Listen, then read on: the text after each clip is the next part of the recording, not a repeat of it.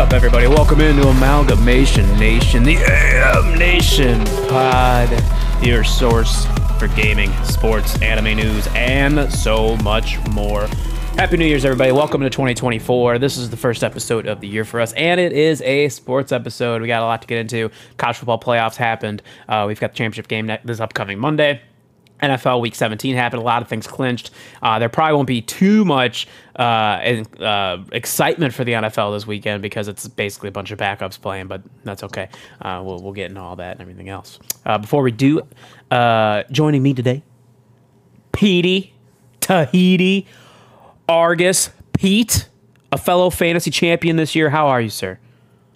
I'm good, man. I'm good. We were just talking pre-show. Like, hey, we both had one heck of a New Year's weekend. We finished out twenty twenty-three in a bang and starting out twenty twenty-four pretty hot. So, um, no, man, I'm, I'm doing great. Um, it's weird how it's already, like, we're already going to talk about week eighteen in the N F L. Feels, feels like it's, like, you know, flown by. Then, obviously, we're going to talk, you know, college football, um, you know, getting ready for the championship here on Monday. So, it's, it's crazy that we're starting to be at the tail end of football. Um, And yeah, it's finally starting to get a little bit cooler here in Cleveland, um, but still pretty tame winter uh, that we've had here so far. I think it's maybe snowed once, maybe twice, so it doesn't feel like normal January, like end of the year football weather, but it's starting to get there. It's starting to get there. Yeah, a little bit. Um, yeah, we just ended the year on a heater there. Uh, I don't know how we continue twenty twenty-four or any hotter at this point. I don't know. I'm not sure, but no. It felt good. It was a good way to end it. Um, and then, no. you know, yeah, we had some flurries on New Year's Eve, just a little, nothing crazy. I think they like, we had like a winter storm warning that like the night before. And then like we woke up and it was like, uh, me and my brother and his uh, girlfriend were going to the gym and we're like, this is it. This is, this is what the winter weather was. This is nothing. It's just, you know, a little bit of flurries, nothing crazy. Um, but yeah, it's not entirely week eighteen football weather just yet. Um, before we jump into all the football talk, as always, you can find us on Twitter, Instagram, and TikTok. It's at A M Nation Pod. Hit the follow button on all those. Listen to the podcast on podcast services such as Spotify and Apple Podcasts. Just search Amalgamation Nation. Uh, go ahead and like, subscribe, share, listen, all that good stuff. We appreciate it very, very much. Twitch dot T V slash Undead Black Bull is where you find David stream. Give him a follow and a sub. As always, if you have Amazon Prime, you get a free Twitch gaming sub a month, so give it to Undead Black Bull.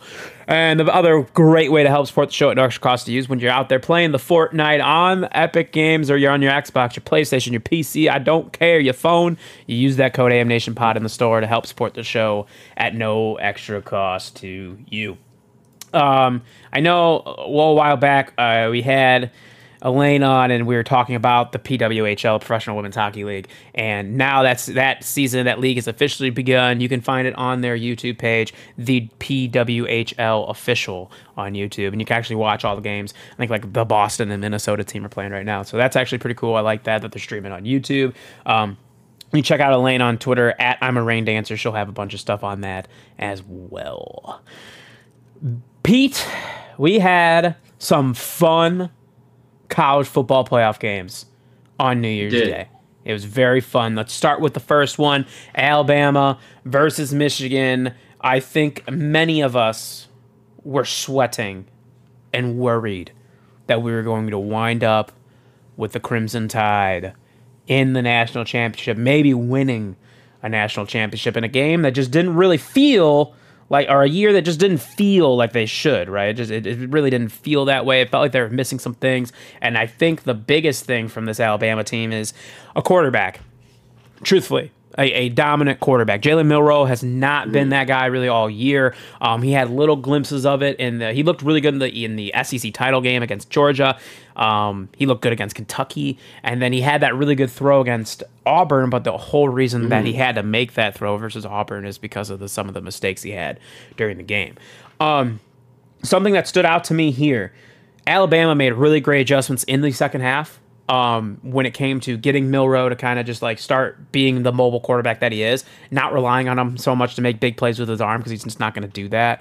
Um, and their defense made really good adjustments, and they really shut down the Michigan offense for most of that second half until the end, uh, yeah. when J J McCarthy and Blake Corum and company were able to kind of st- get things going. But what I don't understand, and what's funny, is if you actually were to sit there and go through a lot of uh, Alabama's tapes this year and their games, you would notice a reoccurring issue, which was snapping the ball to the quarterback is not good. Um, not good at all. And for a program that has so much money that funnels into it, that has such great recruiting and great coaching, to for that to be what really was one of their main struggles all years, uh, kind of crazy.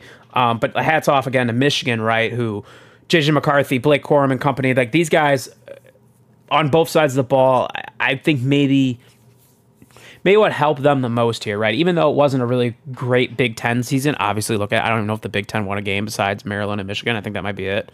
Uh, pretty pretty gross. Um, but like besides those, you know, I mean, so it, the way it was going, you're kind of looking at this going, wow, maybe Michigan really did kind of have a easy path through this, because like these teams are bad, like these Big Ten teams are not good.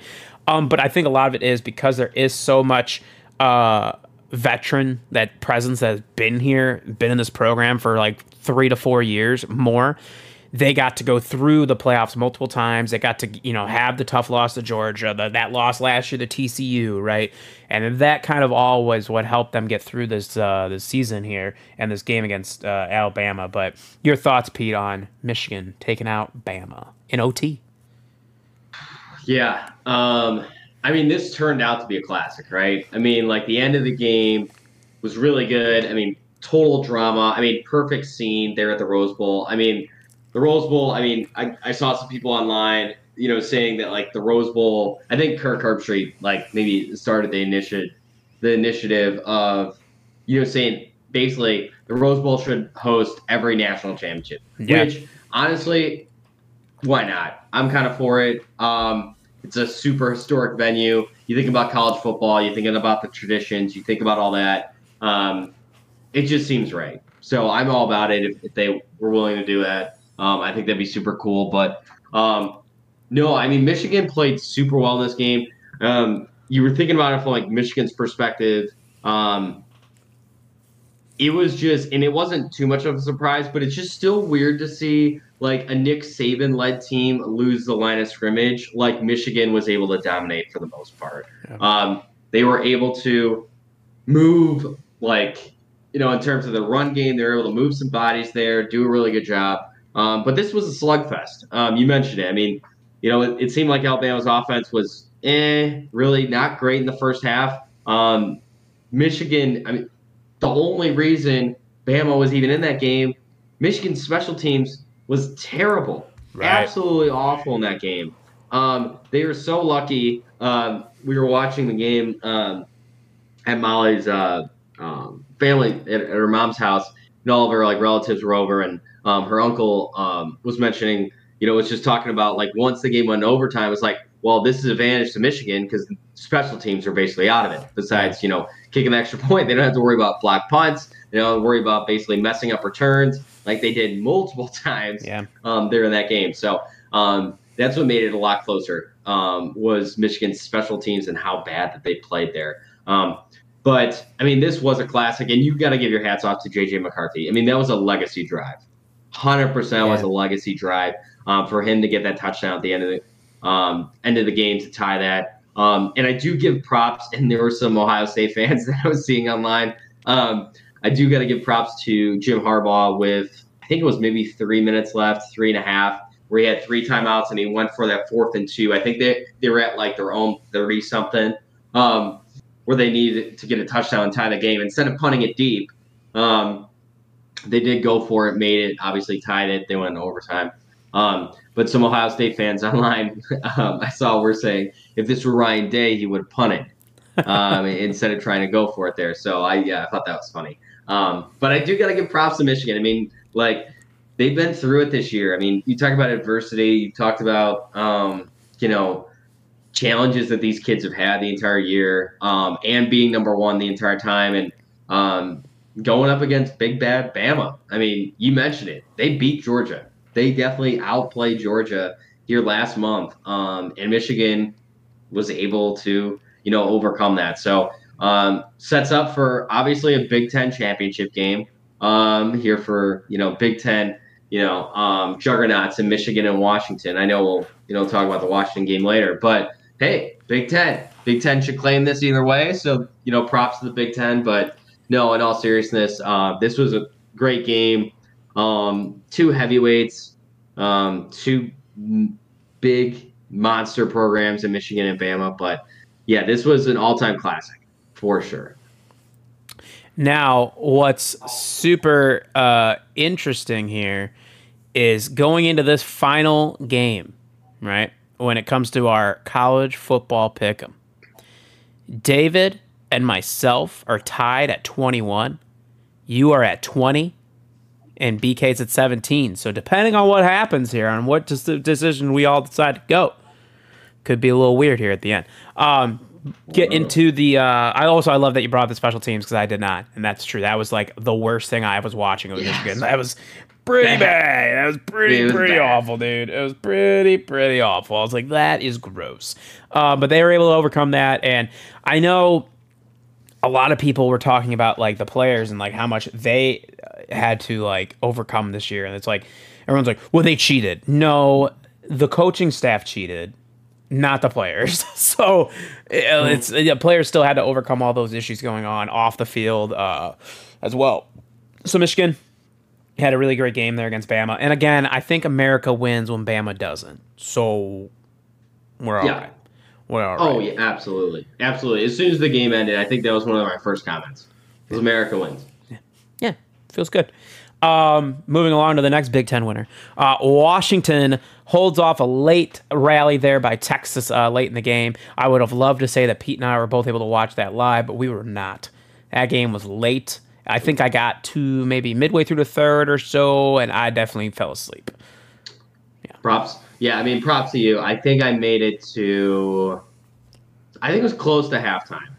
But, yeah. That was rough. Also, I mean, like we talked about this pre-show, like, what the hell? Like, why are we making these games so late? Like, make zero sense. Also, if you were going to make these the game times, do it on Saturday. I know if there were N F L games on Saturday, I don't care.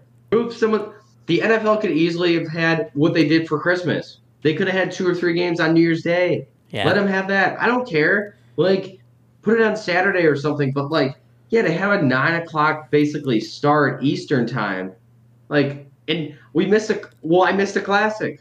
Abs- I mean, we both missed a classic. Yeah. I mean, this was a great game. Two great quarterbacks. Yeah, Quinn Ewers got banged up early. There was a little. You saw Arch Manning uh, getting ready on the sidelines. I was like, oh shit, uh, and then Quinn was able to come back in. Michael Penix, Penix Junior though, or Penix Junior, just man, unbelievable. One of the best throwers of the football. I, honestly, the best thrower of the football in college football this season. The best, right? What he was able to do, the way it looks when he throws, his mechanics, the way the ball comes out of his from his release, like everything about Michael Penix Junior this year, unbelievable. Um, I know he's twenty-four years old. He's got the two knee surgeries that he's had uh, when he was at Indiana. Um, these last two years in Washington, in this system, he's actually stayed pretty healthy. I think he was like banged up later this past season. He was banged up a little bit late, but like nothing crazy. Um, but it's so crazy to me that when they're talking about the quarterbacks going in this draft, you know, it's Caleb Williams, Drake May, and then obviously Jayden Daniels because of the Heisman season that he had. And it's like Michael Pen- Penix gets kind of like late, like left to the side. And it's like, you know, I know he's older and he's got the two knee injuries, but you, he's basically like N F L ready, like right off the gate. Uh, you get him in a good system, like he's good. He's such a good throw. He just, oh my god, the the the look of the ball when it leaves his hand is just so beautiful, and we saw that a lot in this game against Texas, and um, just or, you know, Washington's offense all year long has been so dominant. Um, they played against the Pac twelve, which you could arguably say was one, it was probably the best conference in football, college football this season. Um, two big wins against Oregon, everything else, and uh, he he just had such a great season. And Washington himself, like Washington, is going to be a, a problem for Michigan. They're going to be a problem. Uh, these receivers are electric. You have Rome, who's a first uh, rounder, no doubt. Uh, Polk uh, and McMillan, guys that are going to go later in the draft, but still N F L talent, wide receivers. Uh, they just, they're so good. They're so so good, man. Um, and this is this is awesome. Like you said, uh, against Texas, it, it was a great game.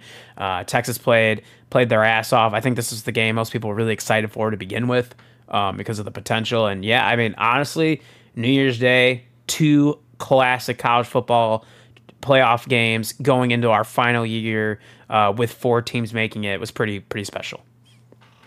For sure, for sure, and like, um. I don't want to like deviate from this game too much, but like these were the four best teams. They were probably, you know, playing. I mean, these were classic games. But it's funny how like we talk about the playoff. We talk about, all right, four teams, twelve teams, whatever it is. Like we talk about the playoff. B C S would have had it right. I mean, let's just be honest. The computers nailed it. It would have been Michigan against Washington, yeah. and it would have been perfect. Um, so they kind of nailed it. Um, yes, we would have missed out on two classic games, but yeah. Uh, but no, this is setting up a really good national championship game. Um, very excited for this game here on Monday. Um, and yeah, we'll, we'll see what happens here. I mean, Michigan's p- probably got the better defense. I don't think it's too much of an exaggeration to say that. And Washington's got the better offense. So, um, be interesting to see if they're able to get, um, some pressure here on, on, on Penix. Like, are they able to, you know, get a pass rush? Um, what are the, what are the defensive backs going to be able to do against Washington's weapons? And yeah, this is a Washington team that's been, Um, basically counted out almost every game that they've had. I mean, think about it. We go back to the Pac twelve championship game here a few weeks ago um, against Oregon, who they already beat earlier in the year. They were, you know, what was it, eight or nine point underdog? Like, it was insane um, to think about that now. I mean, I think at the time, I think we were all going quack, and we were thinking probably the Ducks were going to win that game. Uh-huh. But, like, even, you know, we doubted them. And, like, they're still in the national championship game. And I know collectively when we did our picks, both you and I had Texas. So we've been down on the entire time. So well, any Washington fans that are listening to the pod right now, you're hoping we're picking Michigan. That's what you're hoping for. You don't want us to be on that bandwagon because you guys have been killing it without us, you know, backing you up here. So, um, but no, the national championship I think should be fantastic. Very excited for it. Um, and yeah, it it should be a good one. Should be a good one. Yeah, shout out to B K getting Michigan and uh, Washington right uh, on that one. Yeah. David, David, you're, myself and you picked Texas. Um, also, like, trying to go through the process of why I picked Florida State when I did. I don't really know why. You know what I mean? I have no idea. I don't know if I think in my head I thought maybe Georgia's players are all going to sit, not Florida State's. I don't know. Yeah. I, I don't know what's going through my head there, but that was a bad one. Um, really, you know, again, uh, you know. That was pretty bad. Um, I'm so interested, and this is something that uh, we'll talk about a little bit, is in, is that this bowl season kind of sucked because so many players did skip out. Mm-hmm. Um, and I do think, and it's something that maybe uh, we didn't really address when we talked about the expansion, is that I think the expansion kind of kills that a little bit. Because of the expansion, yeah. like more players are going to have to stay in and have to play. Um, through these bowl games, which will be cool because that's what you want. You know what I mean? I'm watching L S U, and I don't even get Jayden Daniels out there, right? I mean, you know, I, I want the best. We want the best. That's why bowl seasons used to be so special. Um, I do think that's part of the problem. I think the, the transfer portal, too, stupid. Why are you allowing guys to transfer until bowl? You got to wait till bowl season's done. I think my uncle made a great point, too, and he's like, well, really, it started with the coaches. Remember, coaches just leave. They don't give a fuck. Mm-hmm. They just dip. You know, and I was like, yeah, that's a good yeah. point. You know, that's a problem too. Like, nothing should be moving until we get through bowl season. Like, it's just so weird that we have this whole year, and then we get to what's supposed to be the most special time of college football, and like everyone's like, ah, whatever, yeah, yeah, it's fine. But Michigan opens up as four and a half point favorites, Pete. Yeah, it's wild. Mm. It's wild. I mean, all right, we got we gotta have this discussion. Um. So Michigan wins the title. Is Harbaugh gone? Yes. Where does he go? Well, I guess. Well, we can figure that out next week. We don't. We don't have to talk about where he goes next week. We can. We, we can wait for that. We can wait for that one. There's probably yeah. We could talk about that later. But I also. Yeah, I don't. I don't. He doesn't hire basically kind of like. I guess he hired like this agent that like really looks for N F L jobs, does his, you know, his legwork um, on the back end uh, for anything, you know, N F L related. He doesn't do that unless he's really thinking about the pros. Um, and yeah, I think he is still pissed off that his brother does have Super Bowl and he doesn't. I think based on Harbaugh and his persona, that's got to be eating at him. So he probably wants to get a national championship at Michigan. Uh, be able to have that at least over his brother, and then get a Super Bowl and be like, "Hey, I'm the big brother." Yeah, I'm the big brother, not you, John. Yep. Um, interesting. Not I don't you, know, John. I, I do think, yeah, I do think the N F L is is he's, it's calling him. I think there's other reasons too. I think uh, as you know, as we've mentioned with the allegations and the investigations and everything going on with Harbaugh and the Michigan program, it just feels like he would just dip. It just feels like that would be the time for him to be like, "All right. I did it." Um, it's going to be really wild if they do win, and then they, for some reason, they lay sanctions on Michigan, and Michigan loses that title off their record. Uh, that would be wild. I would be just I, at that point, I would have been like, "Why'd you even let him in? Why do we yeah, even do this?" I mean, like, you know what I mean? Like, that just seems stupid. Now, if you're going to like lay sanctions yeah. on him, but they keep the title, that's fine. But like, don't don't put him in if that was the plan. You know what I mean? Because it's just wasting time. Now, again, this all could not matter. Washington come out and beat Michigan yeah. on Monday, uh, and we're not even worried about it, and we're just going to mm-hmm. talk about what is Harbaugh's legacy at Michigan without a national title, right? So, we'll see. Um, yeah. Let's see. Let's uh, let's get to the N F L. Pete, when we got off the air last week with B K, we talked about how we did not do our Thursday Night Football A M Nation pod parlay. And I'm like, you know what? Yeah, I kind of realized it too late. I'm like, I didn't really want to jump back because we didn't have anything ready. So, and then B K is like, do it now. Just do it right now. You guys pick it right now. You guys could post it. And I was like, okay, cool. So last week, if you didn't see the tweet, we did tweet it out last week. Uh, we had Njoku over four and a half receptions. Njoku, forty plus yards receiving. Breece Hall over thirty-one and a half yards receiving. And anytime Cleveland defense touchdown. And anytime Kareem Hunt touchdown. Joe Flacco over one and a half touchdowns. And Trevor Siemian over half a touchdown. For plus twenty-two forty-six, four forty-six were the odds. And by God, we did it, everybody. The A M Nation pod Thursday Night Football parlay hits on the last Thursday Night Football game of the year. I think that means like that was like two hits for us, but that was obviously the biggest one. Um, awesome. This was awesome. Fucking cool, man. Um, going in now to discuss that game, shout out to the Browns and Jets for trying to get this bet done with us in like the first couple of drives. I mean, that was just phenomenal by them. Way to go. I mean, what's insane is like the Njoku one basically hit on the first drive. Mm-hmm. Like, they didn't even score a touchdown yet, and the Njoku one basically hits. Just absolutely wild. Um, but yeah, like I, I told you pre-show, like, I knew that if the Browns won this game, they did clinch a playoff uh, berth. So I was like, I was off on Friday, last Friday. So I was like, you know what? We should go to like a sports bar, like local here. It's going to be really exciting.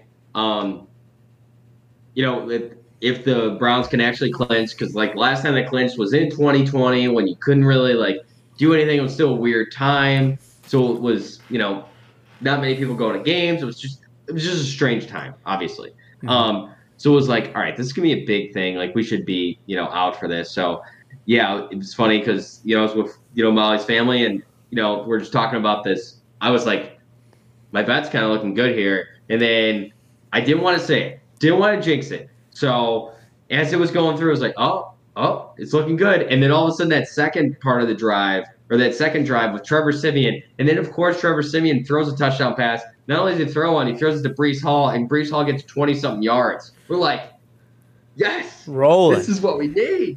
This is what we need. But, uh, no, Joe Flacco looked absolutely phenomenal in this game. Um, Jets defense, they might be already thinking about uh, Cabo. They might be already thinking about, um, you know, the offseason plans.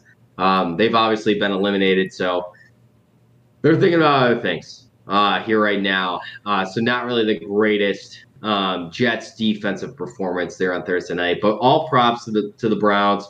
I mean, for them to be able to be in the playoffs, four different starting quarterbacks um, this upcoming week, you know, when they play um, up against Cincinnati, they're going to be starting um, a fifth quarterback in Jeff Driscoll, oh which is God. absolutely wild. Um, five different starting quarterbacks. Um, for them to even do that is absolutely stupid. And then for them to even be in the playoffs, I mean, shout out to Kevin Stefanski, done a phenomenal job there with that. Um, wow. So much needed, quote unquote, bye week um, that the Browns do have here this week while they, you know, rest up and, and see where they're going to travel uh, here for the A F C South champion, whatever that looks like. But um, no, I, I mean, it was just it was just great to see. I mean, like, Flacco is just he's he's in his zone. And also, this is a really good point, and I saw this online um, for why Flacco has done really well. Kevin Stefanski comes from the coaching tree of Gary Kubiak. Kubiak was the offense coordinator in Baltimore when Flacco had his best years and when they went to the Super Bowl.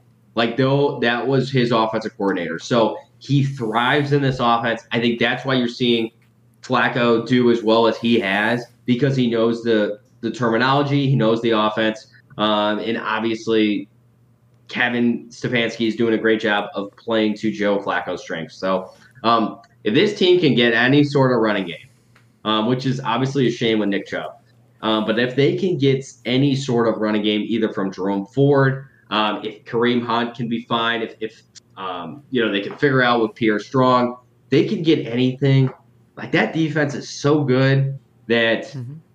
they can make some noise, especially in the A F C, where, like, you know, you got your, you know, teams that you think are like the head honchos that are looking pretty vulnerable right now. Um, I don't know. Maybe the Browns are in for a magical run. This is this is when usually those magical runs do happen, though, is when there's not much pressure.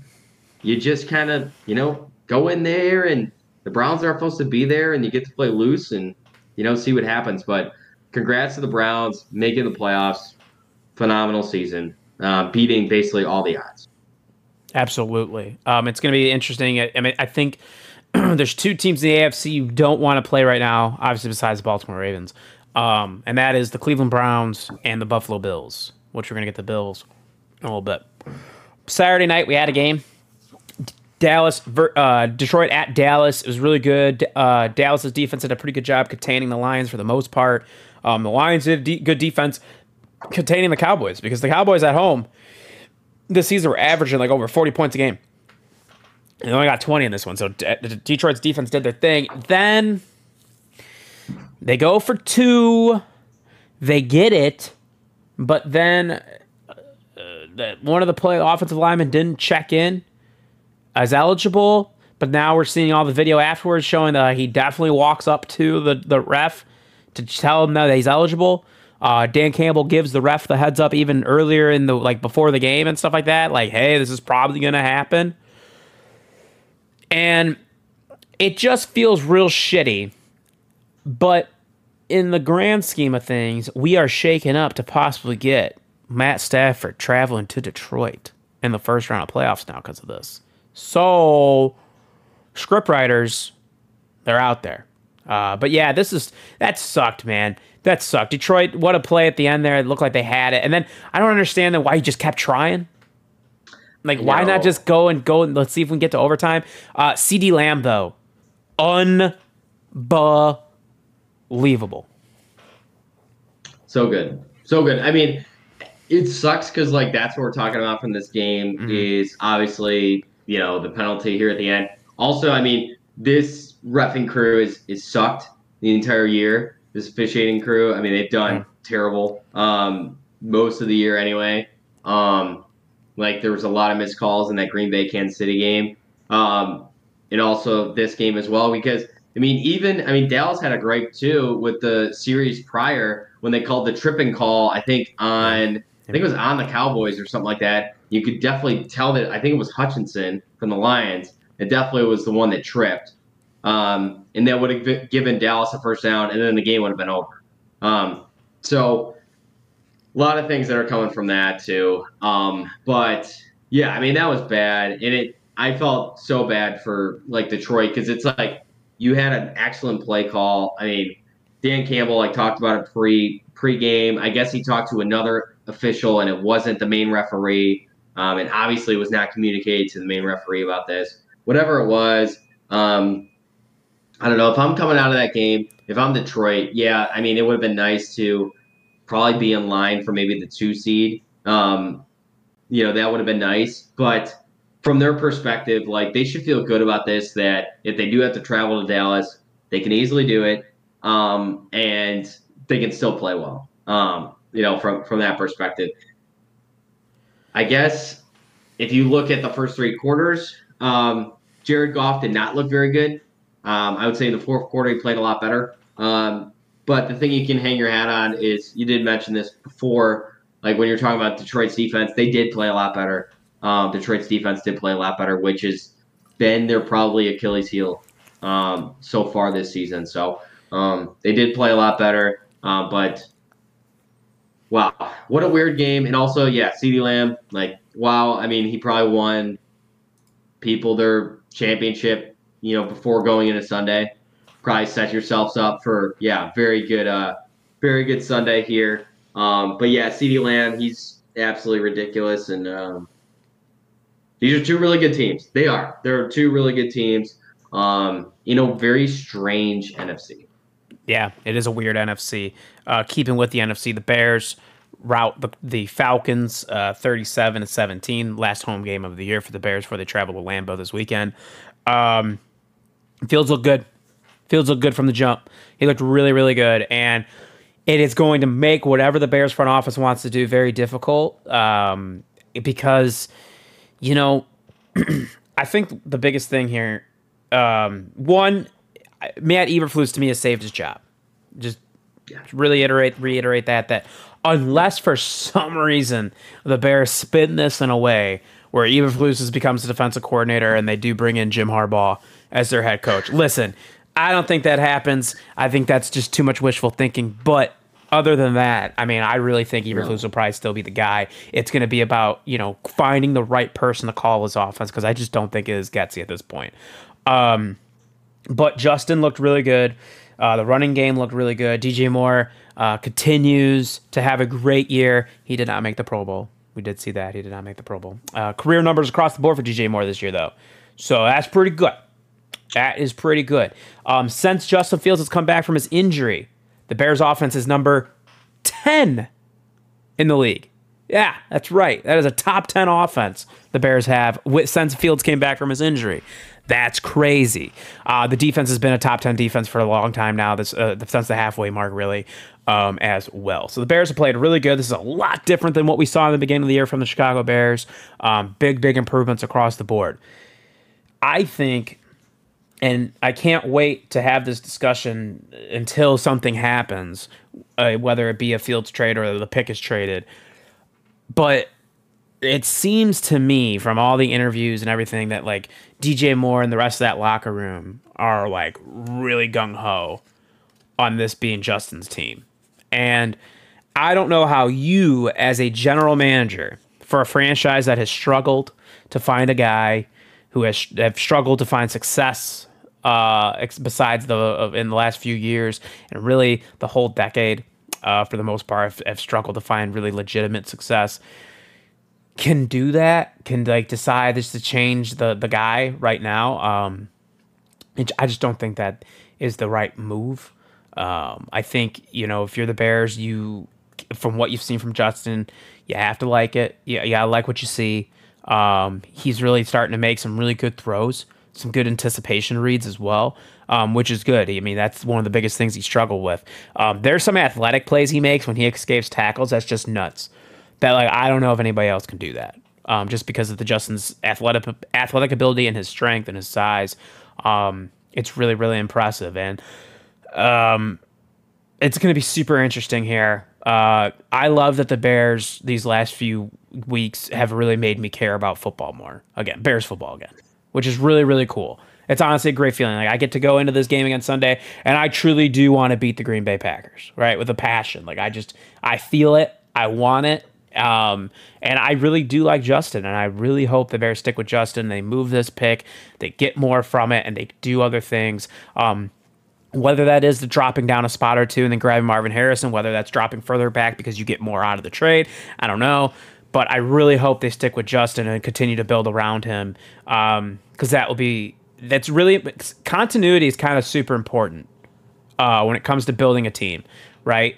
And I do think that might be part of the reason. Like, I know I, I'm also on the board of getting rid of Luke Getsy, but it's like at the same time, are we going to flip through like his fourth coordinator in four years? Yeah. I, I don't know if you could do that. I don't know if you if you're able to do that, if you should do that.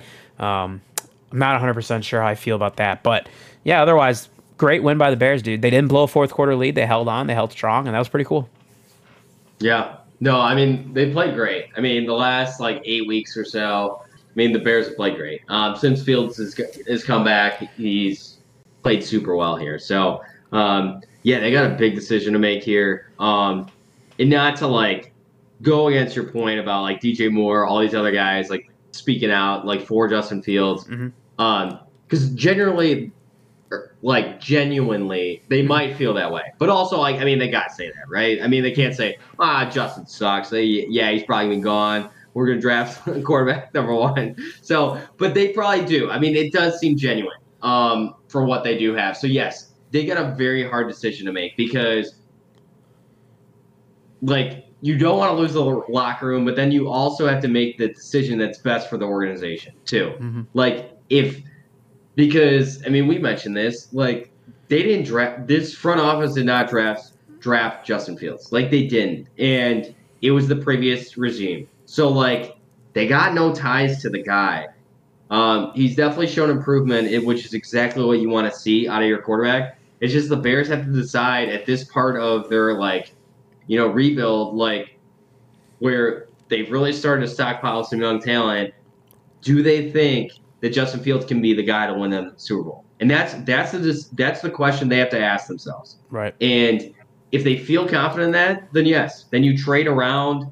Um, you trade that pick and you add some assets uh, that you can to Justin Fields and, and see what you can do there. Um, if you don't, you draft a quarterback, and that's what you do, and then you get some assets out of the Justin Fields trade. That's what you look at if, if you're the Bears.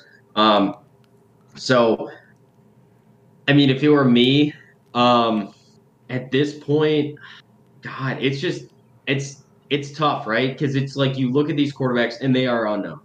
They are unknown. You you know what you have with Justin Fields right now. And the whole money thing, like, whenever anyone makes an argument, it's like, stupid. Well, you got him on a rookie contract and whatever. Stupid. It's because it's not going to matter, because if you take Caleb Williams or whomever with that number one pick, their yeah. salary is already high up. So, like, you're still going to pay that. But, like, the the rookie contract deal in that sense, unless you're getting a guy in, like, the later in the draft that you're going to run with, like, a Brock Purdy who's making, like, eight hundred fifty mm-hmm. grand a year, like, it's not really that big of a, it's not as is uh, influential or as, as like a, like a, such a big factor that as people, I think, make it out to be. one hundred percent. one hundred percent. And like, and I don't like wish this, don't think this, but mm-hmm. like, think of how many years Kirk Cousins played on a franchise tag. Yeah. Dak Prescott did the same thing. Yeah. Like, well, initially before Dak got his long-term deal, but like, say if the Bears, like, don't draft a quarterback and they pick up Justin Fields' fifth year. You know, they pick up that option. Right. Okay? Then you just ride it out for two years. If he if he's not good, he's not good. There's going to be some free agent quarterbacks, because by that point, what's going to happen is this. All that young talent that they drafted here the last couple of years is going to be a lot better. And then you can make a decision and get, like, a veteran quarterback. Like, not saying that they're going to go after Kirk Cousins, but, like, that's someone that you, like, could become available. Like, there might be some veteran quarterbacks that might be out there that you could possibly maybe go after if you have a roster that's ready. So they got a lot of decisions they got to make. Man, Carolina bless them with the first overall pick again. What um, a trade. Which, I mean, makes, what but, a trade I mean, that makes, will look to be. Yeah. Oh, absolutely. I mean, well, I mean, it shows for how bad Carolina's front office is. Um, but, I mean, it just makes it harder for the Bears, though, at the same time, which is a good, I mean, it's a good problem to have. one hundred percent yeah. It's a good problem to have. It's just like it, they got to make their decision on what they want to do. And also, I mean, I think we talked about this in the podcast, too. Haven't the Bears already showed their cards? Because they could have traded Justin last year and drafted a quarterback. They decided to not do that. So... yeah. Haven't they already shown what they're going to do? Um, so I don't – I mean, of course, that was different quarterbacks uh, that you do have. And, like, for the whole rookie contract thing, you know, going back to that point, like, it's an absolute joke. What if the kid sucks? That's like, what it, I'm it saying. Doesn't, it, it doesn't matter. It doesn't right. matter, like, how Look much at Zach Wilson. less expensive it is. If he sucks, it doesn't matter. Yeah. So – That's that's the decision they got to make. But, you know, and then um, we get the whole we get the whole thing about generational talent. Caleb Williams, generational talent. How do we know that? How do you know? Yeah, you have right? No like idea. I got told the same thing about Trevor Lawrence, and let me be honest with you. A few years into that, I'm not seeing generational talent at this point. That's no. not to say that Trevor Lawrence isn't going to take an ascension. That I have no idea. Yeah. He might. There's some flashes of him where I'm like, that's awesome, but like, yeah, I can't.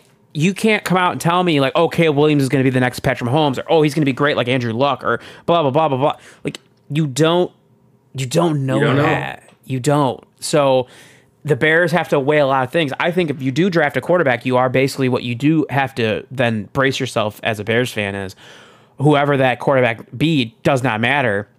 You are going to take a step back again before what you believe is a big leap mm-hmm. forward, right? Where if you stick with Justin and you get the right pe- you keep building these really good pieces around him, you're a, you're hoping then that you're you're ready to take that step and to become a, a playoff contending team, a playoff team. Um, and we'll see. We'll see. But the Bears, yeah. like you said, they've played really good since he came back. They played really good. Yeah. Um, yeah. We had Arizona saying, hey, fuck our draft position, and they beat the Philadelphia Eagles. My God, dude, the Eagles are just like, you want to talk about a team that I just, I could, I don't even want to put no money near on them for the playoffs, man. None. No, no, none. And it's, it's crazy because we were looking at the N F C, right? And then we were like saying San Francisco and Philly, and then it's like a bunch of like, we're going to figure it out teams. And you talk about a drop off that Philly's had. And honestly, from the Cardinals' perspective, hand up. I could not be more wrong um, about the Arizona Cardinals. Kyler Murray, I think, is going to be their quarterback moving forward. I think Jonathan Gannon said it. Like, I think this week, he is going to be their quarterback moving forward. Um, that's good news for me from fantasy perspective because probably be my keeper now at this point. Um, so that's what I'm thinking about. Um, but, um, no, from the perspective, that's – no, obviously, I'm going to obviously think about that a lot more. Um, but like from their perspective, I was thinking that, you know, they were going to try to tank, try to get that first overall pick, trade Kyler, be a complete rebuild. But I mean, they played tough for Jonathan Gannon. Um, and it makes you think, especially with how good Indy's, uh, been playing with Minshew. Um, you know, Shane Steichen was the offense coordinator. They were Philly. Jonathan Gannon, the defensive coordinator, they were Philly. Wow, are those some big losses? And I think I think that needs to be talked about a lot more when we look at these teams and we see what they do the next year, um, and they might have any sort of regression. Um, you know, say what you want about like uh, Nathaniel Hackett, like as an offensive coordinator when he went to Denver, um, but the Packers' offense regressed last year. It did, and it did probably a lot to do with like Rodgers' you know, thumb injury, a lot of young guys and whatnot. But Hackett was a huge part as that offensive coordinator there. Like, when you lose, like, some of your, like, staff like this, and we'll talk about another team later, we talk about the Chiefs, like, when you lose Bieniemy, that's a huge part of your game plan and of a guy on the sideline. Um, so that is a big part of that when you lose your offensive coordinator. I mean, think of, I mean, the Lions might still be good, but think of where the Lions would be if they didn't have Ben Johnson. Like, that that might be a completely different offense right now. Um, not to say that, like, you know, Dan Campbell can't figure it out or whatever, but, like, that's a big guy in the room. Um, and, and Philly, yes, Philly has not played well. They have not looked great. Um, it seems like their offense is very vanilla. Um, and there's not much to it right now. And also, like, they're not winning the line of scrimmage like they did last year. And they were bullying people last year. And they could be vanilla then because it's smash mouth. Like, we can do what we want. We're going to win the line of scrimmage. We don't have to be, you know, that, you know, um, eccentric with our offense. Like, we don't have to make it, you know, very complicated, get all these motions, do all this. They don't have to worry about that. This year, it's just not as good. It's not as good, and, like, it's kind of like the sophomore slump for Jalen Hurts in terms of, like, last year was his breaking out year. You pay him all this money. This is the year to perform. Doesn't look great. So um, you talk about a team that's struggling to get into the – that's, as, you know, coming towards the playoffs here. And, I mean, hell, we're, they're the five seed right now. They're yeah. not even going to host a wild card game right now. I mean, it might be Dallas who's playing Washington this weekend. Like, this is crazy to me that Dallas even has a chance, for as drastically bad they are on the road, to be a two seed, to have, like, guaranteed two home playoff games. That is wild to me. Yeah, absolutely. Um, that mm, the Eagles just they have been real, real bad these last uh, last month and a half or so. Uh, the Jags shut out the Panthers. Oh, right. That's, as you mentioned, with the first pick. The Bears locked up the first pick with that loss. Um, the Jags now keep themselves in possession of the A F C South, but it will come down here to this final week as well. Rams hang on against the Giants. Matthew Stafford and the Rams, they look like they're going to clinch themselves a N F C uh, wildcard playoff spot. Nice. Uh, the Colts hang on against the Raiders. They did edge out the Raiders. Um, I did see uh, earlier, or it might have been earlier today, Devonta Adams in his press conference uh, vote uh, vo- uh, vouched for Antonio Pierce as the head coach moving forward for the Raiders. So I think that's a big, big thing there. The, that's a big leader in that locker room, right? A big voice, at least in that locker room, to say, mm-hmm. like, no, that's our guy. Um, hopefully the Raiders do decide to do that, because the last time they had an interim head coach that did pretty good, they still decided to hire Josh McDaniels. So... Yeah, you would think you think Mark Davis would, like, use his brain for maybe, like, one of the, you know, first times in a long time. Like, it'd just be like, why don't we just sign this guy? Right. Like, the team's playing hard for him. They have nothing to play for right now, um, and they almost beat the Colts. And they've played really well the last few weeks, and obviously had a huge upset win over the Chiefs on Christmas. So you would hope Antonio Pierce is the next head coach for the Las Vegas Raiders. Yeah, absolutely. Um, we had a showdown between the two seed, the Miami Dolphins, and the one seed, Baltimore Ravens. And boy, I think one team showed up and the other did not. The Ravens slaughter the Miami Dolphins fifty-six nineteen in Baltimore. Lamar Jackson has five touchdowns through the air uh, on three hundred twenty over three hundred twenty-one uh, yards passing. That basically did that. That ended that M V P discussion. It finally feels like it's done. It will be Lamar Jackson. It feels like uh, the M V P this season. And this Ravens team, man, my God, they're good. They're they're real good. Um, I know they're probably going to sit most of their stars this week against Pittsburgh, which is going to be interesting because uh, Pittsburgh is going to be looking to try and fight their way into the playoff spot in the A F C as well. But this Ravens team, man, and this Dolphins team now has set themselves up in a position where, here we go, the five and five Bills have rallied all the way back, Pete. We might get the Bills to get in over the Dolphins. This is weird. It is weird. Um, I kind of feel like this is a lot like Bama, right? When I was talking about that before, like, hey, don't let them get hot. Don't, don't let Buffalo don't get let hot. Buffalo get hot. Uh-oh. Um, but, yeah, setting up the A F C East showdown. Um Here on Sunday night. So, yeah, we could have predicted that um, happening uh, there for Sunday night. So that should be a super good game um, here this upcoming week. Um, but, I mean, the Ravens absolutely demolished. Um, absolutely demolished. B K has got to be trying to keep his composure right now, because uh, this team looks real good. They look real good right now. Um, I think the only thing he's got to be worried about is, I did see O B J say that he was going to have a yacht.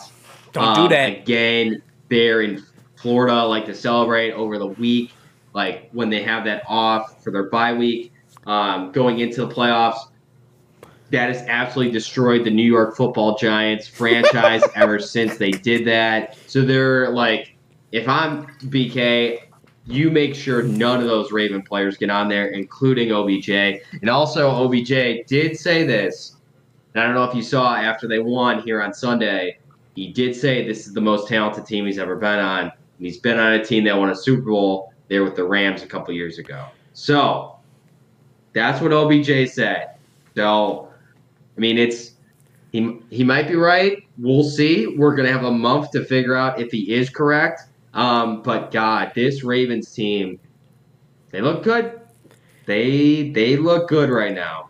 They look real good, especially having all the teams come to Baltimore. Um, even though last time that happened, Baltimore lost in their first divisional round game, which I know B K probably doesn't want me to bring up, but that has happened before. So I don't know. It's a different team, though. Different team. Yeah, B K texted me uh, over the weekend when Roquan got a pick and said, "Honorary Bears fan, B K here. Just wanted to tell you, if I haven't lately, that I thank you for trading Roquan to the uh, to the Ravens." So, yeah, all right, dude. Yeah, it's cool. Um, uh, could could say that T J Edwards has had uh, a better year than Roquan. Uh, you could statistically. Uh, so wow. Hey, who's to say? Who's to say? But I'm cool with it. Yeah. I mean, Roquan just didn't fit their system. It is what it is. Um, but yeah, you're welcome. You're welcome, B K. I hope he, hey, go, go, go do it, dude. I'm, I'm rooting for it. That's cool. Um, all right. Moving on here from the, how good the Ravens are. We will talk about the Bills. The Bills hang on against the Patriots to get this all showdown for Sunday Night Football, man. It's weird that everything came out about Sean McDermott, like using Al-Qaeda as motivation. And all of a sudden, the Bills are red hot, dude. Yeah. Yeah. I know. It's a little weird. It's a little weird right now. And it's also weird from the possibilities of, like, they win, they're a two seed, they lose, they could be out. Like, yeah. That's just, I mean, the way that some of that's set up is crazy. Um, and also, like, from Miami's perspective, Miami losing, um, by them losing, obviously, last week's, you know, opens the door for the division. But also, if they lose to the Bills, they got to travel to Kansas City, which, wow, what a first-round matchup. I mean, like, we could have we could have a real treat, wild card weekend. We yeah. could have storyline after storyline the way it's set up. Um, we could have some really, really awesome matchups, um, which, I mean, is really no surprise because the N F L has been absolutely insane this year. Um, but, yeah, I mean, this this should be a really good game. Um, Miami, Buffalo, very worried, and we probably should have talked about this for the Miami-Baltimore game. Why was Bradley Chubb in the game? They were down like thirty, and he's in the game, and he tore his A C L, right? Yeah, like tore it right at the end. Yeah. yeah. Like, why? Like, just, I, like, the only reason he should be in there is if, like, there's a certain, like, snap percentage that he's got to make. You know, when it comes to maybe some extra money, um, that's got to be it because no reason he should be in that game. And for them to already lose Phillips and now to lose Bradley Chubb, this is going to be the game when you're going to need both of those guys. And they're not going to have either of them um, against Josh Allen. So um, going to be a very tall order uh, to beat Josh Allen here on Sunday night. But, hey, I don't know. Maybe the Dolphins just hold on to the ball forever and, you know, have, you know, their offense kind of negate some of the efficient deficiencies that they have defensively. But, wow, that, I mean, Mike McDaniel's got, or he's got to be sick to his stomach for, for doing that. Yeah, absolutely. Uh, Saints take care of business against Tampa Bay. Uh, when it all looked like Tampa Bay would just lock up that N F C South, the Browns yeah. and the Brown that's in Baker Mayfield just escaped out and they blew it. They blew it. Wow. Wow. Unreal. Um, but, wow. Man, that's tough, dude. Tampa. I thought Tampa had this, bro. I'm so disappointed. I don't want to see the Saints, man. I don't want to see the Saints either. Saints play boring football. I don't care. Get Derek Carr off my screen. I don't want to see him wild card weekend. Like, I'm telling you this. The Saints actually do make it. They do make it into wild card. They are going to be, book it. Bookmark it right now. They will be the Saturday afternoon game. That's the game the Saints will be. They will be the replacement of the old A F C South that Houston used to have a home game for four years. It was always the afternoon game there on Saturday. No way they're putting this in prime time if the Saints are in there. Absolutely. So disgusting.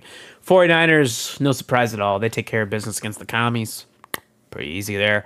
Um, C J Stroud returns, and the Texans, they keep their playoff hopes alive by beating the Tennessee Titans.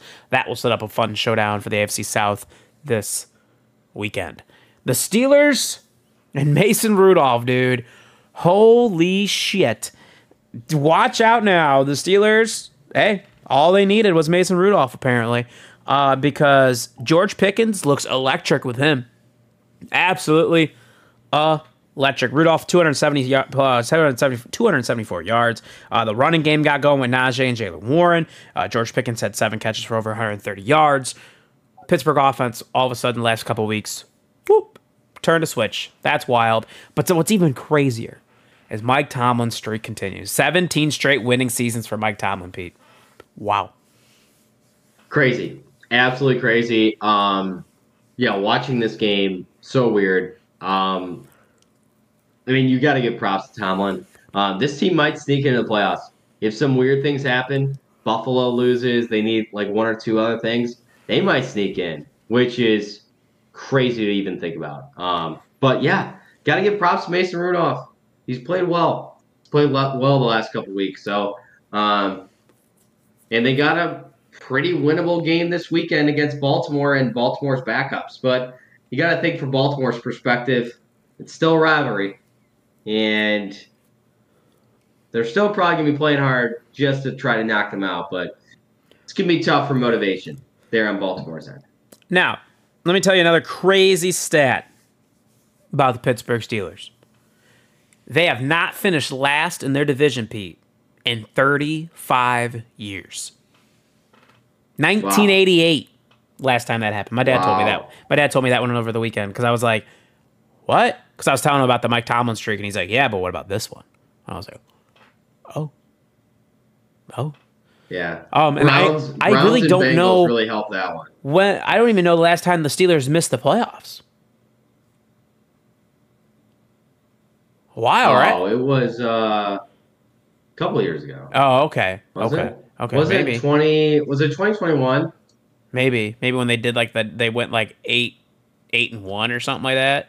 Didn't they have a tie in there and like saved them? Um, let me look at this. Let me pull this up. Or no, they were second in the division that year. Oh shit, dude. No, they lost in the wild card. Yeah, the Chiefs, nine seven and one.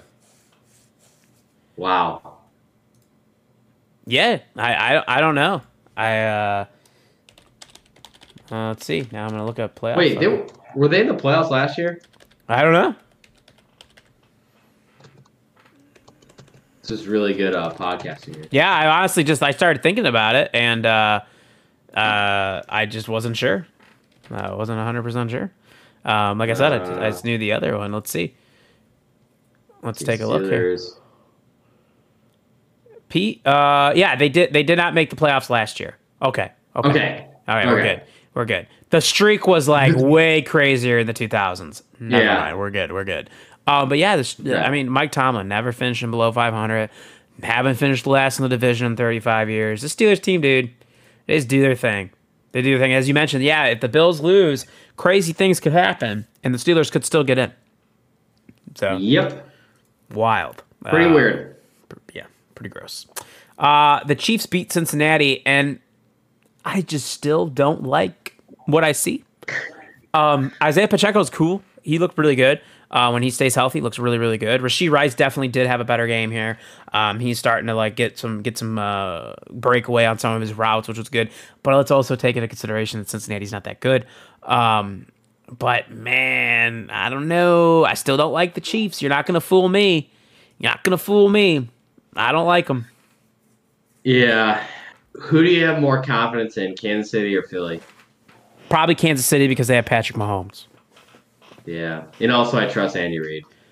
Well, yeah. That's what it comes down to. Yeah. It's like Sirianni had one good – I mean, he had one really good year. And, yeah, I just trust Andy Reid more. Um, yeah.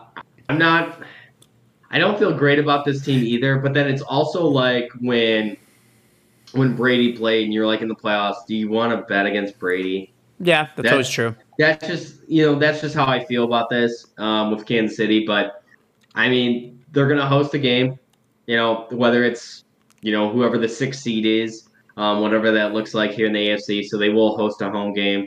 Um, I don't feel like that, that matters too much because, you know, they've lost some big games here at home against Philly.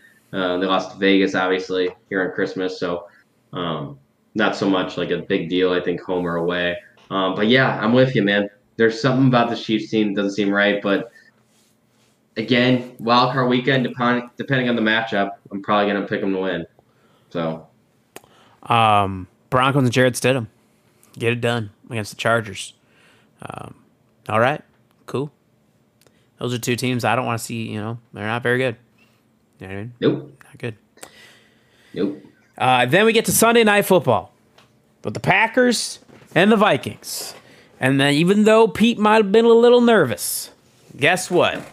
Jared Hall was starting and I was not. The Packers get it done against the Minnesota Vikings. Uh, the defense looked better uh, against Jared Hall yep. and against, um, what's his name, um, Nick Mullins. Nick Mullins. Yeah. yeah, so, you know, they look good there. Um, you know, Jaden Reed and these young guys, they all – really had a good game here without Christian Watson. Jordan Love balled out. He looked really good in this game. Um, Jordan Love's been on a hell of a run here ever since I called him out. So you're welcome. That's all it took was for me to say that I don't like what the fuck I see from him. So you are welcome. Uh, but yeah, but he's been great. I, I mean, my dad had him on one of our fantasy teams, and he's basically just like between him or Joe Flacco, whoever we play, just been carrying us through here in this playoff run. So nice. Like, kick ass on that part. Um, but yeah, I mean, you got to feel good about this Packers team right now. Um, they're going to have a fun, hopefully tough game against the Bears this weekend. Yeah. Um, no, I mean, this, I, I had confidence in the offense. I thought the offense would do fine. Uh, yeah. Love did really well in a big game on the road. Um, hostile environment. I mean, Kirk Cousins literally having his shirt off pregame. Um, You know, they're Vikings doing their stupid skulls, like, like chant. God, it's just so stupid to me. Um, it was great. um, just beating beating up on the Vikings. Like, I just can't stand the Vikings. Um, so it was it was great to see that offensively and defensively. Like, yes, Joe Barry did great. He, I mean, he had a better game plan. They were way more aggressive, but of course they're way more aggressive because it was Jaron Hall. I mean, the guy clearly missed so many open receivers. He's not a very good quarterback. It's going to be a lot bigger of a challenge here this weekend, um, you know, against the Bears and what Fields can bring to the table. So it's going to be a lot bigger um, challenge and a lot more of where we can really assess where this Packers defense is. Um, because, yeah, it's not been good here the last few weeks. Um, but, yeah, Jordan Love played absolutely phenomenal um, there in that game. Some of the throws he had were insane. Jaden Reed, wow. The kid has been phenomenal this year. Um, and also Bo Melton coming out of nowhere. Um, yeah. He was on the practice squad for most of the year. Just have activated like two weeks ago against Carolina. And he had a couple really big catches in that game. And then him, for him to show out in Sunday Night Football, props to him. Also, fun fact, that was the first hundred-yard receiver from the Green Bay Packers this year. Wow. Little crazy. Little crazy there. So... yeah, pretty insane. Uh, but, yeah, Jordan Love has played great, um, which, honestly, looking back on the season, like, if you told me this, like, at the beginning of the year, like, Jordan Love would be playing as well as he was at the end of the year, I would already consider it a, a successful season. So, um, if they are, are able to win on Sunday and make it to the playoffs, like, that would be kind of the cherry on top for the season. Um, but as a Packer fan, you got to be feeling good that, like, Jordan Love's been playing great, um, and – we'll see what we get out of defense. You know, we'll get we'll see what we get out of defense. You know, it's good one week, bad next week, good one week, bad next week. So um, hopefully the boys are motivated. Uh, they play, you know, well here this weekend. But it was just great to like, I going into this game, I told Molly this. I was like, I do not want to have my New Year's Eve make or break based on how this football game goes. I do not want to have this happen. But damn right, it was gonna make. make or break my New Year's Eve. I knew that this was what was going to make it, break it. Um, so it was nice that, like, they were able to have a big lead, and then went to the second half. It's like, I can just relax. Yeah. I can just, like, just relax here. I don't have to have that hyper tension of, like, oh, my God, what the hell is going to happen? Um, like, I feel like the last few weeks have been there for the Packers. But, no, Jordan Love balled out. Shout out to him. Um, he played phenomenal there in that game. And uh, feels great to beat Minnesota. No matter what it is, like, can't stand them. Cannot stand the Vikings. uh, it's a good time. It is a good, good time to beat the Minnesota Vikings. Um, all right. Do my bottom five, my top five. My top five. Number one will remain unnamed. You just figure that one out on your own, everybody. Who it's going to be. Uh, number two, the San Francisco forty-niners, as they should be. Pretty good. Pretty good football team. Uh, number three, the Dallas Cowboys. Yes, it was controversial how it ended. But damn it, they do seem like they might be the second best team in the N F C going into the playoffs. Might be. At number four, the Buffalo Bills. Uh, wow, they are. Look at Buffalo. They're riding hot right now. You don't want to play Buffalo right now. You don't. Uh, that is something that uh, they played really, really well. Again, a lot of this has to do with me. Like, I'm just not in on Kansas City. I'm not in on Philadelphia. Not in on either of those teams. Detroit losing the two. Uh, Dallas knocks them down a little bit. Um, and Miami, if Miami made that a game against Baltimore, um, they would have been up here. But they're not, because they got blown out and they lost their defensive end for the year. So, not good. And at number five, it's Joe Flacco and the Cleveland Browns at number five. There's something special brewing right here in Cleveland right now. That defense, as we mentioned earlier, is very, very good. Joe's just playing good. You know what I mean? He's just doing his thing. As B K calls him, January Joe. He is doing yeah. his thing. We're about to find out what January Joe's about. Not this week, next week uh, for Cleveland, uh, whomever they play. And again, I think I look at Cleveland kind of how I look at Buffalo, where it's like they're hot at the right time. You just don't want to play those teams, man. You just don't. Those division winners, whoever the division winners are, um, if well, if it's Buffalo, it's fine. But like, I, I don't want to play Cleveland. I refuse. That's bad. Yeah, yeah. Um, and I don't think America wants Cleveland against Buffalo, because like both of those are great stories. Yeah. Like nobody, like nobody wants that, because then you're gonna have to pick. Like it's gonna be, you know, weird. Um, but yeah, I mean that's what.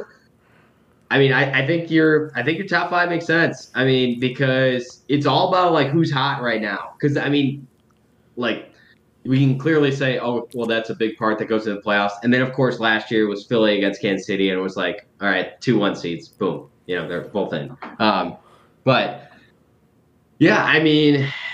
It's it's hard to argue with it. I mean, Buffalo's putting things together. Um, you know, they're a top five team, and yeah, it's God, it's so weird. But I mean, the Browns kind of do make sense. Weird. So I'm pulled this up. I'm gonna put it in the notes real quick because we were talking about like the playoff clinching scenarios, and I think when we were talking about Pittsburgh, we were like really discrediting how like more more likely it is that Pittsburgh makes the playoffs. I didn't realize oh, yeah. Pittsburgh had like five options to make the playoffs. Everybody.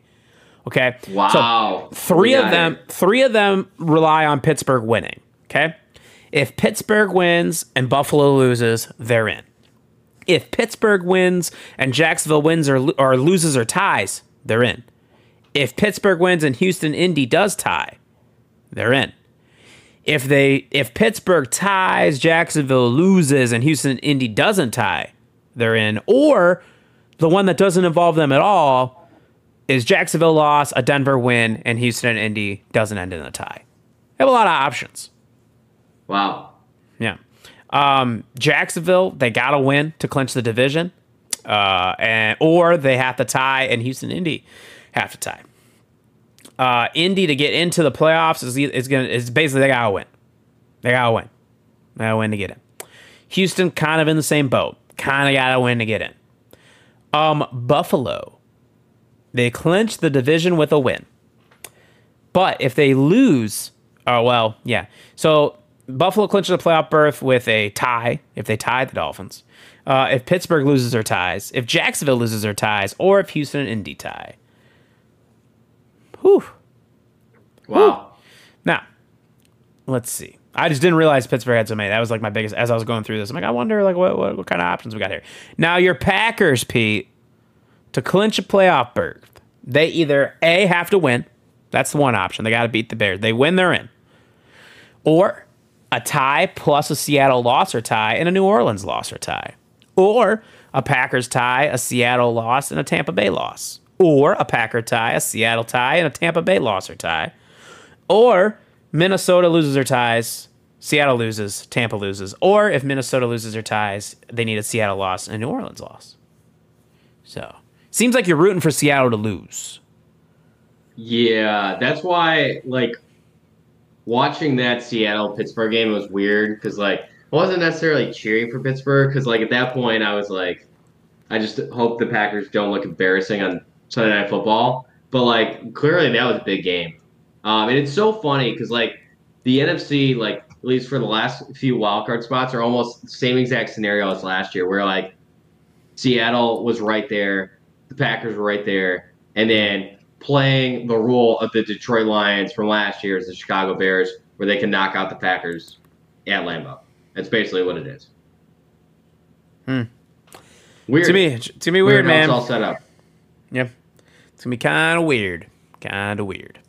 All right, here we go. Uh, my bottom five are the worst team in the N F L. The Carolina Panthers, everybody. Their owner even throws drinks at other teams' fans. So... there's that. Yep, not good. Uh, the Washington Commanders in at number two is my list of five worst teams in the N F L.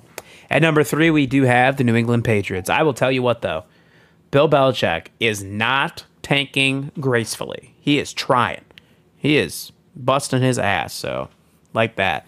At number four, the Chargers. They're not very good. Once everybody got hurt, it got even worse.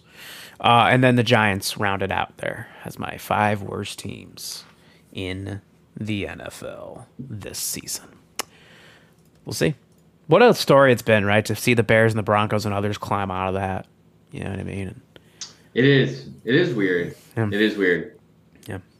Um, let's get to our weekly picks. As of right now, we've got Pete in the lead with fifty-eight, B K with fifty-seven, Nick with fifty-five, David with fifty-two, and I'm at fifty.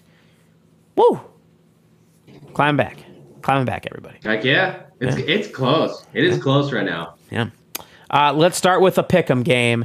Houston favored by one versus Indy, Pete. Give me Houston. This is going to be a fun game. I feel like um, N F L did a good job by putting this on Saturday night standalone. Um, but yeah, give me C J Stroud's back. I'm going with the better quarterback. Uh, no offense to any Minshew mania people out there. But uh, no, give me give me the Texans. This would be a fun story if the Texans are able to be in the playoffs here. Yeah, I'm going to take Houston as well. Like you said, C J Stroud is the better quarterback for me, and that Houston team is very different when he's healthy. So uh, I will go with the Houston Texans. And Will Anderson's starting to really pick it up here uh, late in the season as well. We got the Jets at the Patriots. Patriots favored by two. Uh, is it Trevor Siemian again? I think so. Mm. Don't feel great about that one. Mm-mm. I saw Siemian play a lot here on Thursday. I didn't really like what I saw out of him. So, yeah. Give me New England. Give me New England. Honestly, for a few of the reasons you just mentioned um, when you were talking about the Patriots. Um, Belichick's got them playing hard. Um, they're still a really good defense. Um, and Belichick, you know, part of him's just like, he, he don't want to lose the Jets. He don't want yeah. to lose the Jets. And also, this is the time of the year where it's like, eh, I feel like they might be thinking about Cabo. Yeah. This, I think Jets are already thinking about Cabo, so give me New England at home. Yeah, I mean, I know Rodgers isn't thinking about the Jets. He's thinking about the Bears and Packers and Jimmy Kimmel. So, well, yeah. I don't know, man. I don't know. Uh, so if he's not thinking about them, why are they thinking about the Jets? You know what I mean? Uh, I'm going to take New England here. You sold me because you said Bill Belichick just doesn't want to lose to the Jets, and that feels real. Yeah. That feels real. Um, interesting here, like, because with the draft and everything, like, right now, what, New England is pegged as the two, correct? Second pick in the draft right now. Um, um it might be Washington now, mm, based on percentage or no? Hold on, let me take a let me take a gander here. Mm. I think it will, either way, I think if both lose on Sunday, it's going to get weird because it's going to be based off like strength of schedule. It's going to look weird um, for who's number two. But either way, I mean, it's they're going to be two or three. It is currently the Bears, New England, Washington, Arizona. Wow. Yes. Yeah. Yeah. Um, I, the only reason I remember that is because the trade scenario I read before we started the show was the Bears flipping to three and Washington moving them up to one. That's the only uh, reason yeah, yeah. that I remember that. Um, yeah. And I would also hope that if the Bears did do that with Washington, by the way, side note, that they get their second round pick back that they gave out for Montez Sweat. So kind of like we got him for free. You know what I mean, everybody? Um, all right, let's go. Thank God they didn't put this in prime time. I didn't want it. I didn't want this in prime time at all. Let me just get the late afternoon game instead. Bears at Green Bay. Green Bay favored by three, Pete. I know you're picking the Packers, but how do you feel? Um, well, yeah, I mean, I got to pick the Packers. Um, right. I am having some bad deja vu voodoo um, of last year against Detroit um, and how eerily similar this feels. Um, that literally all they have to do is win at home. Um, and they're in, so I am very nervous about that. So could I see the Bears coming out of Lambeau Field winning the game? Yeah, I could. I've I've seen this Packers team. They're eight and eight. They're mediocre. That's what they've been. They've played really well for one week. Next week they don't play well. So I could easily see that happening. But I also could see them winning. So yeah. and I I gotta go with the Packers here. I gotta I, I didn't care if the line was probably like ten. I would still have to go probably Packers. Like, I'd have to do it. So, um, yeah, give me the Packers in this game. I have to take the Bears. Now, Pete, I have to, uh, one, obviously I'm a Bears fan. I'm going to pick them to beat the Packers. Two, yeah. do you know that this will decide whether we were correct or right, or I was right or you were right about the Bears over-under to start the season? Because it was at seven wow. and a half. Remember that. You already got the Packer one right, because remember the Packers are also at seven and a half. So you got that one. You nailed that. But, oh, I nailed that with the over? Yeah, you took, you're the only one that took the over. Me and David took the under. Yeah. Oh, hell yeah. No. Yeah. Well, okay, what's kind of sad, though, oh, my God. I think I might have cursed it because I think my prediction literally was eight and nine. I think I think I had the Packers record at eight and nine. Yeah. Damn it. Yeah. Oh, no. Yeah, I know. Kind of crazy, uh, dude. We're going to find out. But, I, yeah, I'm going to take the Bears here. I will say for Bears fans uh, in general and Packers fans, I do think that both these teams are very different than when they met in week one. Um, oh, one, absolutely. I do think Jordan Love has looked better. That's true. Even though he looked good against the Bears, I do think he looks a little more comfortable now. But I think this Bears defense is a lot better, and Justin Fields looks a lot better. That's interesting. Uh, as a Bears fan and as somebody that has listened to Pete complain about Joe Barry's defense for the last month and a half, it feels like, almost on yeah. repeat, uh, I feel pretty solid about that. I'm interested to see what Luke Getsy comes up with against this Joe Barry defense. I don't know. Uh, so I'm going to take the Bears here, uh, plus three. Um, but I'm really just hoping for a dub. So hoping for a dub for the Bears here to end on a positive note. And if the Bears and Packers both finish at eight and nine, well, shit, I think we were both kind of right because we said they're going to be right next to each other. So yeah, we'd be right. So, hey, that's cool. Um, battle for the South, kind of. Jacksonville minus five versus Tennessee, Pete. Give me Jacksonville, even though, I don't know, did you see Vrabel's comments on, like, his press conference this week? Um, like, when he's like, yeah, it just fucking sucks to lose. Like, I I, I kind of love that. I kind of love that from Vrabel's perspective, but I also just saw Tennessee, the way they just played this past weekend. Um, give me Jacksonville. Give me Jacksonville in this game. They got to be more motivated to try to win this game, but could I see the Jags losing this? Yeah, but give me the Jags. I don't feel great about it, though. Um, I'm super interested in how healthy Trevor Lawrence is going into this. Um, I'm going to go Jacksonville, but I kind of, you know, again, I could see them losing this one. I definitely could. Um, I'm almost curious. Is five points too many? I don't know. I don't know. I don't feel good, but I'll take Jacksonville. Then we got Buffalo at Miami. Buffalo favored by three, Pete. Well, I mean, I got to pick Buffalo, right? I mean, I I got to pick Buffalo in this game because I think Buffalo is a scary team, and I think you do as well. I mean, they're in your top five. So, um, yeah, give me the give me the Bills. And, yes, I feel like the pass rushers being out, Phillips and Chubb, are going to be massive. And also, it could be a big James Cook game. And also, well, you know what, James Cook, or you know what, screw it. It might be a Stephon Diggs game because the Bills, if they're smart, if they'll move Diggs around and they'll put Diggs in the slot, because then Jalen Ramsey is not going to be that shadow, and they can have some explosives um, in the slot here against against the Dolphins. So, yeah, give me the Bills here. Um, but, yeah, this should be a really good game. Really good game here. Yeah, great point. They are in my top five, so I have to take the Bills here. Also, give me a Gabe Davis touchdown this weekend. Give me that. Wow. Give me a Gabe Davis touchdown. Let's do it. Um, but, yeah, I'm taking Buffalo here. Again, they just – they are the hot team. Even though some of these wins these last couple of weeks have looked a little weird, where they like, barely beat the Patriots, they barely beat the Chargers. Um, the final way is the win, man. And I Buffalo right now – when you come back being down five and five and you come all the way back with a chance to do it, I just feel like they're going to finish this off. And Josh Allen has really played well, really played well down the stretch. Um, hats off to him, what they've been able to do. But, yeah, feed James Cook the ball. Go right ahead. Do that. Bonus pick, Pete. Who you got? Give me Tampa, minus four and a half, on the road at Carolina. Carolina stinks. We've already talked about how bad they are. Um, Tampa's got a lot of play for. Um, I think it's a win and in scenario um, uh, for them to win the South. I believe that's what it is. Um, and I'm not one hundred percent on that. I probably should have had that. Um, I'm looking right now because I was like, right oh, now. yeah. I'm like, oh, yeah, I put that in the notes. Let's see. Um, um, that's Green Bay. That's New Orleans. That's Seattle. Tampa Bay. They win, and they win the division. They're in. There we go. Um, yeah, winning in. Also, got to think about incentives um, here for this weekend, for especially for sports betting. Um, there for any props. Uh, Baker Mayfield has in his contract, if they make the playoffs, he gets an extra million dollars.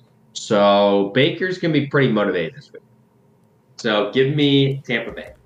All right, give me Arizona plus two and a half against Seattle. Um, I like Arizona and how they've been playing. Um, once they beat the Eagles, I knew they didn't really give a shit about their draft position anymore.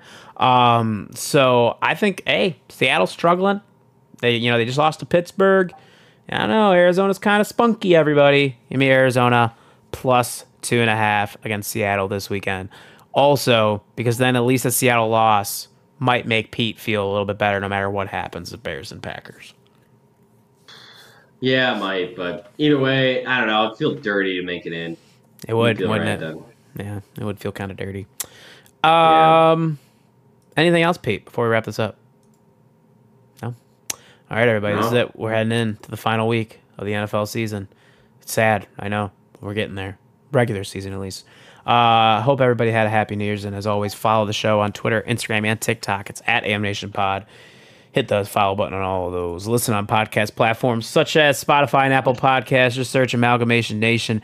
Hit the share button on that. Uh, listen, follow, like, all that good stuff. We appreciate it. Twitch.tv slash Undead Black Bulls where you find David. You give him a follow and a sub. Make sure if you have Amazon Prime, you do get a free Twitch game to sell a month, so give it to Undead Black Bull. And, of course, the Epic Games content creator code is AmNationPod, so when you're on Fortnite and all that cool stuff, use that code. Help support the show at no extra cost to you. Until next time, everybody, enjoy Week eighteen, and you stay breezy.